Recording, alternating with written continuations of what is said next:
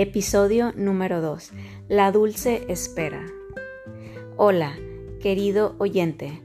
Mi nombre es Angie Garza, apasionada cocinera y pastelera de profesión, orgullosa madre de cuatro hijos, y, aunque mi segundo hijo ya no está físicamente con nosotros, agradezco diariamente por haberlo tenido. El día de hoy quiero platicarte cómo fue para mí el proceso de subir y bajar de peso en mis embarazos y posparto. Que disfrutes mucho el episodio. Es maravilloso saber que una vida crece dentro de ti.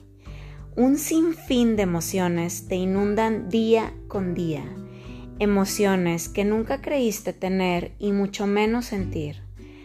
Cambios notables en todo tu cuerpo y por sobre todo un apetito insaciable. Estar embarazada definitivamente es una bendición y creo llega en el momento perfecto. No todas las mujeres tienen la dicha de ser madres y el motivo para mí sigue siendo incierto, pero esa es otra historia.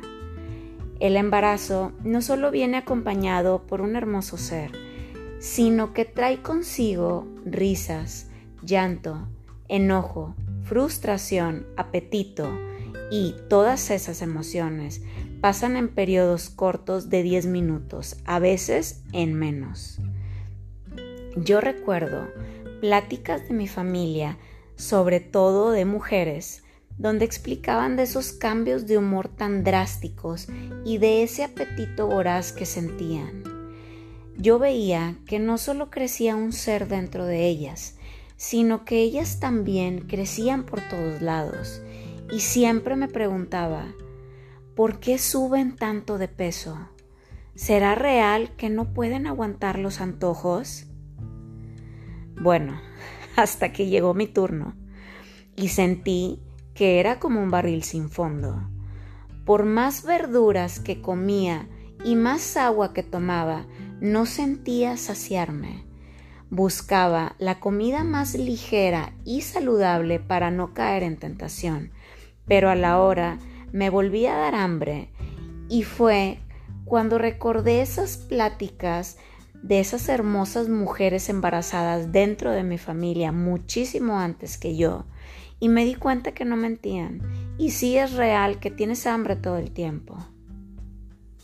He leído que los antojos duran aproximadamente 10 minutos, pero les aclaro que el traer una criatura en el vientre mentalmente nos hace comer por dos, y la realidad es que una mujer embarazada debe comer tal cual como si no estuviera embarazada.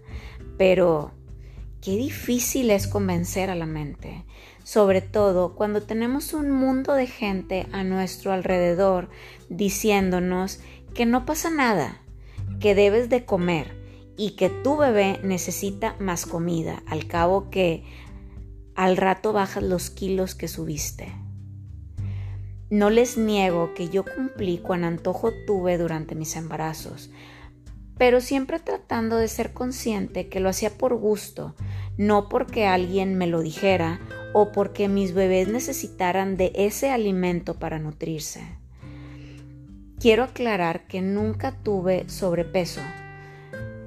Batallé casi dos años en poder regresar a mi peso y talla ideal después de ellos. Y la verdad es que no fue nada fácil. Pero el mejor consejo que tuve para mi mente fue, si mi cuerpo tardó nueve meses en cambiar para traer una vida al mundo, ese mismo tiempo debe tardar en recuperarse. Pero no se confundan, nueve meses después de terminar la lactancia, si es que hubo, incluso pudiera tardar más tiempo. He conocido a mujeres que tienen la fortuna de bajar de peso al dar leche materna. En mi caso no fue así. De hecho, sentí más hambre durante la lactancia que durante el embarazo. Ya terminada la lactancia, empecé el proceso de regresar a mi peso, sin prisa, sin detenerme y siempre constante. Tuve momentos de desesperación, lágrimas, e incluso pensé en darme por vencida y quedarme así tal cual, con unos kilos de más.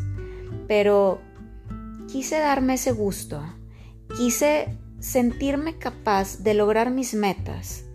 Y no porque busque ser modelo de revista, simplemente mi meta siempre fue y seguirá siendo sentirme bien conmigo misma, con unos cuantos kilos de más o de menos, y sin importar comentarios de los demás.